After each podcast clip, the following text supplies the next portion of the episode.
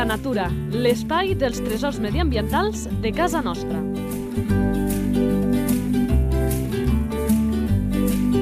Un espai conduït per Francesc Balanyà.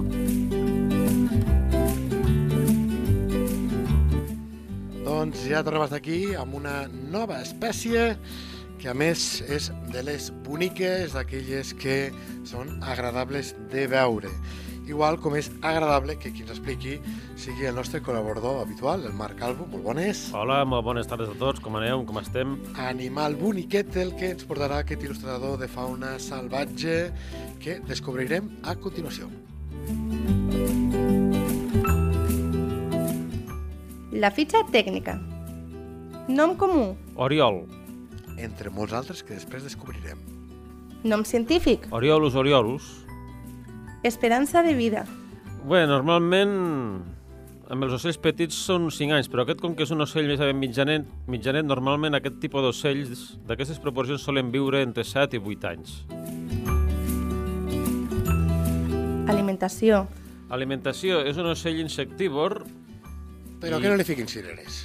Sí, això que no li fiquin cireres perquè són molt gormans i llavors quan venen cireres ai, cireres!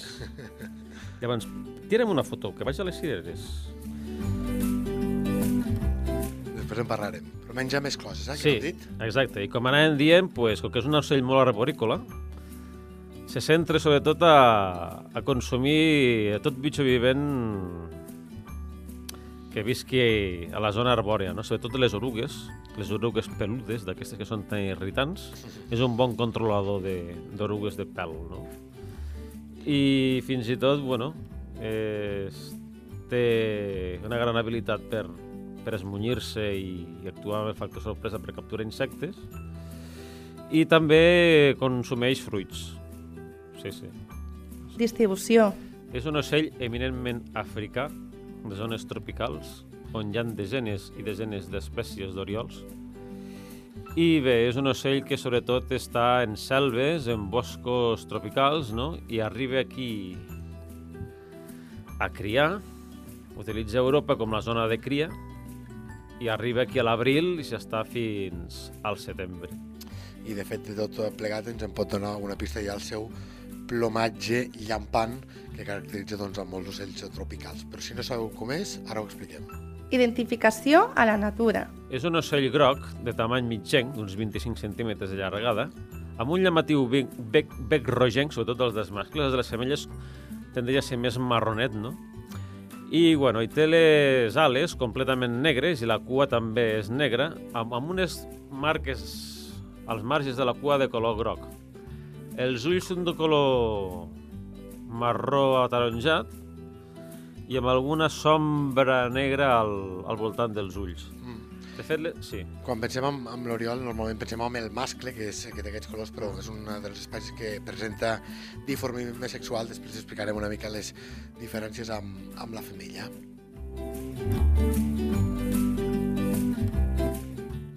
Activitat. És un ocell totalment arborícola i migrador estival, en totes les zones temperades d'Europa. Temperades i no tan temperades, també rel- relativament fredes. És de caràcter molt territorial i, i discret, de, viu amagat sempre entre el fullatge i generalment en, en arbres alts. Captura molts insectes i orugues, eh, cercant entre les copes dels arbres i buscant entre l'escorça i el fullatge. No?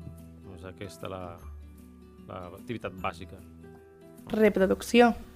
Bueno, poc després d'arribar de la migració de l'Àfrica, els mascles ocupen els seus territoris i comencen a cantar per llamar l'atenció a les femelles i defensen molt cel i molta agressivitat als seus territoris, no? Primer comencen a arribar els mascles, després les femelles arriben més tard, no? I, bueno, i un cop atreuen les femelles amb el cant, els dos progenitors es dediquen, s'involucren en la construcció del niu, on principalment la femella és la que hi participa més, no? Va, uh, comencen a ficar al niu um, lianes i brins d'herba i, i, com es diu allò, borrissol de ràfia, i comencen a donar voltes i voltes i voltes i voltes fins quedar com una mena de bossa. Una mena de bossa superresistent. De força, no? Per Sí, sí, sí. Vull dir, dels nius que aguante. Sí, també utilitza borrissol, borrissol dels pollancres i de les bogues, també. I és un ocell, és un niu tan resistent que aguanta qualsevol mena de tempesta i ventada, no? De fet, els, De fet, Perquè és- entenc que el fica a la part alta dels arbres, perquè són... Sí, però no necessàriament, no sempre a la, la part alta dels arbres. eh? A vegades també el pot ficar en, en, llocs relativament baixos en el qual estiguin protegits a la vista de qualsevol animal o persona. No? És que, mira, eh, et comentava precisament a tu, Marc, l'altre dia fora micròfons, que vaig veure el meu primer oriol. Mhm. Va, mira que m'hi passo hores als boscos de Ribera, que sé que n'hi han, i, i no n'havia vist mai cap, sí sentit, sí sentit, perquè el cant és característic, després el posarem, i el vaig veure, recordo que anava amb, amb dues amigues, i vaig dir, un oriol, un oriol, el primer oriol. M'ha tractat una mica de boig, sí. però dic, és que no heu vist el seu plomatge, era un mascle, groc llampant amb aquestes ales negres i aquest eh, bec vermell. Per què costa tant de veure, Marc? Perquè és, una, és un ocell molt... que li agrada passar desapercebut. La, Sí, seva, sí. la, seva base, la seva base de comunicació, la seva base de, de presència, la seva bàsica estratègia de presència i de marcatge i de donar-se a veure, donar-se a... Don, o sigui, llamar la seva atenció és a través del cant. Perquè el cant és, la, és, lo que, és lo que marca el seu territori. És el que utilitza per marcar el, el seu territori i el seu espai. Salut de l'espècie. Salut de l'espècie, bueno, relativament estable, l'únic que en alguns puestos està en regressió per la destrucció d'hàbitat, no? Quan se tallen arbres alts, quan se destrueixen marges de camps o marges de segle, que moltes estan entubades ja, ja no creix aquelles marges i rengleretes de bosc de ribera que creixien abans en en les zones de fruiters i de, de parcs, no? I de zones de conreu. Quan havia més mosaic de conreus amb aquelles marges de les segles Com passa amb tantes altres espècies. Eh? Sí, com continuar una mica de ribereta i tal, doncs seria ideal per la, per, perquè pogués criar l'oriol i altres espècies d'ocells. Mm, veurem també què, què passa dintre de, no sé si dues, tres, eh, quatre dècades, però la PAC, la Política Agrària Comuna, doncs aquestes qüestions dels marges que tanta riquesa i biodiversitat generen, doncs eh, es premien per eh, poder accedir a les ajudes, ho hem explicat altres vegades, i per tant veurem si això amb espècies que en depenen doncs els hi acaba afectant positivament. Però insistim, això no és mm, una qüestió d'un dia, sinó que han de passar dècades per veure si aquest nou plantejament que afecta doncs, a l'activitat agrària acaba tenint aquestes conseqüències positives. Veurem. I a més una altra cosa volia afegir jo amb això. Aquests marges on creixien rengleres d'arbres i arbustos i bardisses, mm, tenint en compte que hi ha una zona relativament petita on sempre hi ha una tendència a donar-se un mosaic de pa paisatgísticament parlant i, i agràriament parlant, generen, afavo afavoreixen una, un microclima que també afavoreix els, els conreus. A sobre que, com que no es malmet la biodiversitat, també és una pantalla protectora de plagues. Sí. I és un amagatall pels depredadors d'aquestes Sí, plagues. que controlen Marietes- aquestes plagues. Marietes, per exemple. Sí, un no equilibri només. estableix un equilibri que cap organisme es multiplica més del compte, perquè que llavors és quan un organisme es multiplica més del compte és quan es deu una plaga. A més a més, que tenen hostes, que poden provocar enfermetats no solament a les plantes, sinó inclús Sí. a les persones. A més a més, que hi ha plantes que també poden esdevenir plaga. Llavors, si en aquelles explosions de pol·len, també té molta relació amb uns desequilibris de la població vegetal. I tant, així, així és, eh? Qui controla també una mica les plagues és l'animal amb el que compararem ara l'Oriol en la secció de... Curiositats. Bueno, els oriols mm, mai baixen al terra, per a res, i fins i tot ni per beure aigua. La seva estratègia per beure aigua és a ple vol, com les ornetes. O sigui, ells volen arran de l'aigua, obren la boca i la boca, bueno, el bec, fa com de, de filtre, ai, com fa com de cissalla i va bevent, bevent aigua sobre la marxa. Un trago d'aigua a ple vol.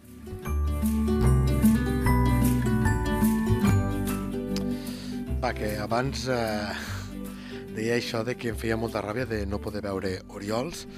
Com podem fer per eh, veure aquests animals a, a la natura? Perquè és un ocell que hauríem de trobar amb relativa facilitat, sabem que n'hi han, però això de veure'ls, eh, estan a les parts altes, sent, com tu deies, reticents a que siguin vistos, no sé si tenim algun truquet per observar-los. Bueno, n'hi ha diversos.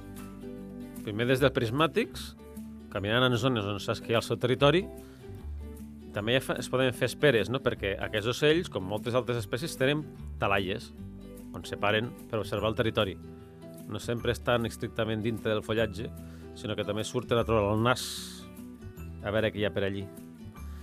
I, bueno, aquestes talalles poden estar arran d'aigua, a les sortides de qualsevol forma forestal, i una altra època molt bona, bueno, hi ha dos, ah, dos moments centrals. És quan estan a la primavera fent el reclam, quan encara no han començat a criar, que quan comencen a criar és quan menys es veuen, i després a la tardor, que quan comencen a emancipar-se els pollets. Pots veure els pollets ja en color de subadult i els pares per allí revolotejant per territoris. Bàsicament és saber, a través del cant, si estàs en el seu territori. Llavors t'amagues, fas esperes, i allí és on pots... Bueno, a part de l'espera, a part d'anar amb els prismàtics o fer l'espera en prismàtics, és ja fer l'espera d'una forma ja més establerta, no? Que és fer un navegatall, ficar-te en una cadira de càmping... Un height. Sí, un height, però millor... Bueno, amb això hi ha molt debat, perquè els heights fixos s'han d'acostumar durant un temps, però els heights... Mòbil. Que, els heights que fas tu, els, els heights artesanals, si vas en compte, encara passen més desapercebuts que els heights fixos. Clar, jo els, eh, eh, els que veus moltes vegades són aquells que són com una tenda de campanya doncs amb color de camuflatge. Sí, si tu Allà fiques... funciona. Si tu fas el hatch sense moure cap element del territori, sense, cap, sense utilitzar cap branca de per allí, és millor. És, bueno, és com funciona. Ara, si, Sense moure cap element. sí, del paisatge, del, del, de l'ambient d'allí, perquè llavors noten coses i llavors se tornen desconfiats. Però, Sí, és millor plantar aquesta tenda que deia que imita doncs, amb un camuflatge i ficar-la allà tal qual. Sí. En un lloc més estratègic, que quedi més dissimuladet, no? sí, a més que el height fixe necessita un temps Ja. per acostumar-se.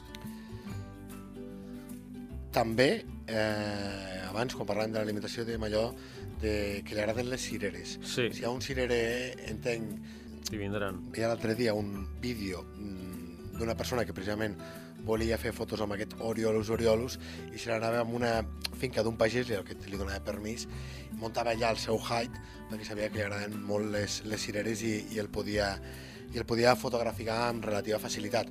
Però clar, si nosaltres arribem amb algunes cireres i les col·loquem por ahí, també ens serviria. Sí, podria, sí, també, també serveix, sí, exacte.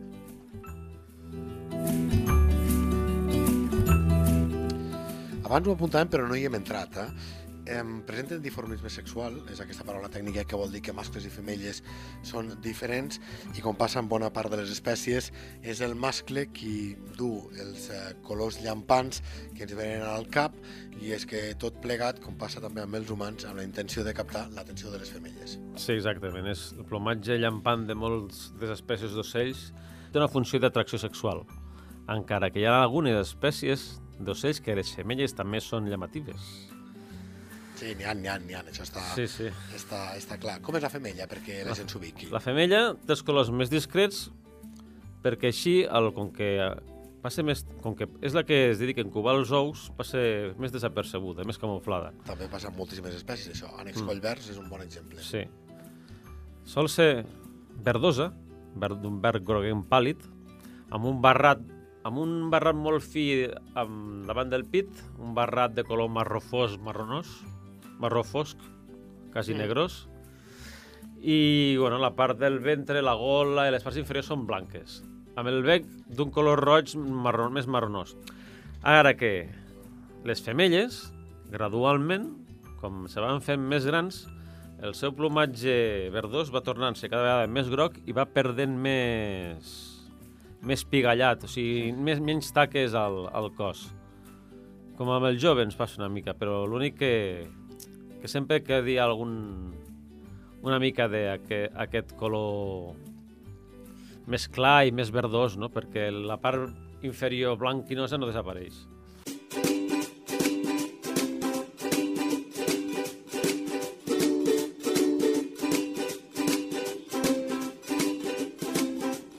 ¿Sabías que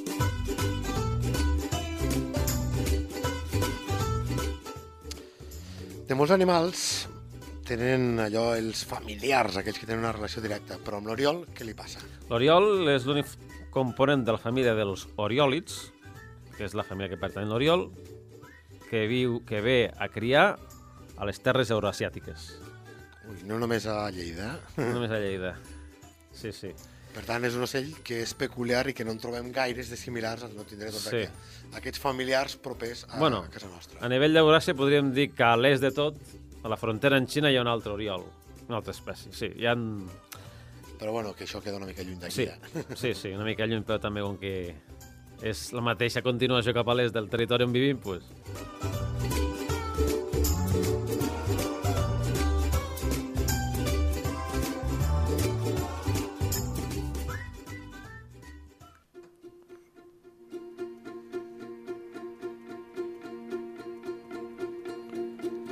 Natura a punta de llengua. Mira, eh, no sé si he trobat gaires més casos del que vaig explicar ara. Aquest animal, li hem dit Oriol, perquè poder és el, el nom que més generalitzat està. Però de noms, Marc, d'aquest ocell, se'n diu de 50.000 maneres, eh? derivat de la seva manera de cantar, de la seva manera de cantar tan entranyable que evoque a natura en tot el seu esplendor. Evoque a riu, evoque a l'ombra dels arbres, evoque a ribera, evoque a bosc verd de primavera. Mira, el fiquem.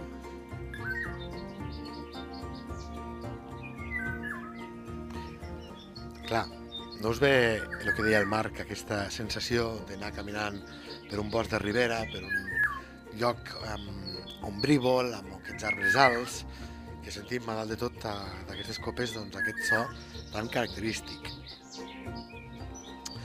Deia que té molts noms, us en dic alguns. Oriol euroasiàtic, menjafigues, figuer, figuerol, figueral, porfigo, papafigues, pampafigo, panfígol, cagat, garaviu, bacoré, dàvia, torgroc. Déu nhi la quantitat de noms que li diuen. Però saps quin és el meu predilecte? Tiroliro. Tiroliro. Així li diuen a llocs de la franja com mequinensa, també evocant a la seva manera de com canta. És un, un encert, no? Sí, sí.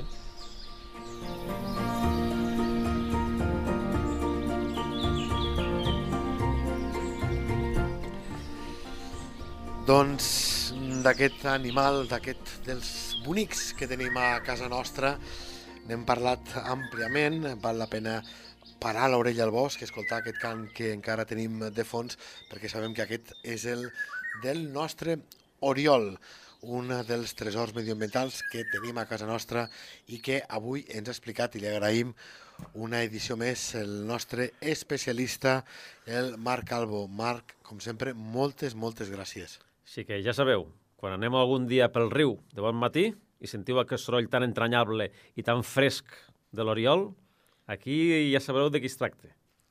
Així que endavant i disfruteu de la seva presència. ulls oberts i orelles sobretot obertes, que ja em dic que aquest ocell és car de veure, però de sentir no pas. Fins la propera edició, Marc. Fins la propera.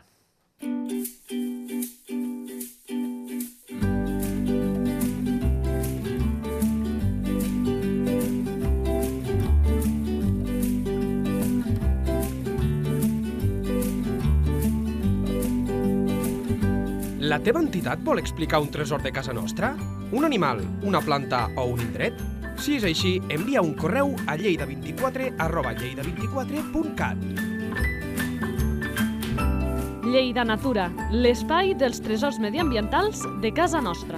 Un espai conduït per Francesc Balanyà.